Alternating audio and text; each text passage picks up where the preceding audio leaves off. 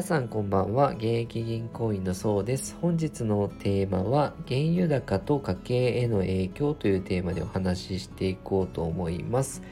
最近ですねあの原油が上がってきてますよっていうのがニュースでよく流れてきてると思うんですけど、まあ、ロシアによるですねウクライナの侵攻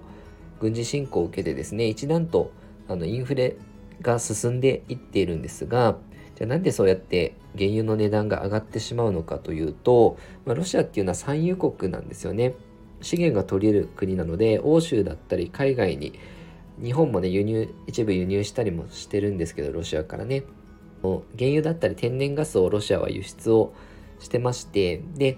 他国とのね経済制裁とか今こうアメリカ欧州とか日本とかも、まあ、クレジットカードね停止したりとかいろいろこうロシアとのねあの経済制裁強めてるんですけど、まあ、その対立が深まるとねロシアから資源の輸出が止まるかもしれないっていうことで、まあ、原油の生産が減る、まあ、供給量原油の供給量が減るので原油価格のあの上昇に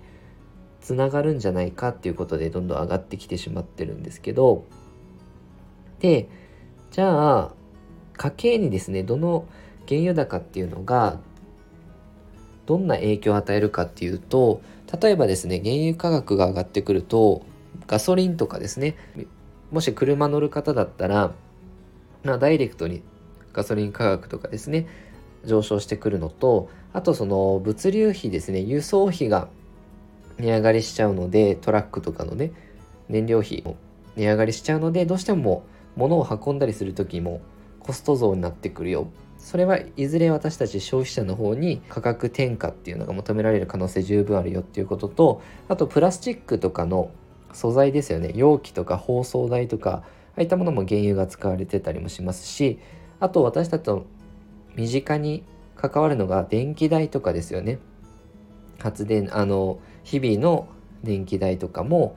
あの値上がりするようにできているので国内の電力会社ってこう火力発電とかのですね燃料に使う原油とかですね LNG とか石炭の価格が上がってくると電気料金に反映させられる仕組みを取ってるんですよね。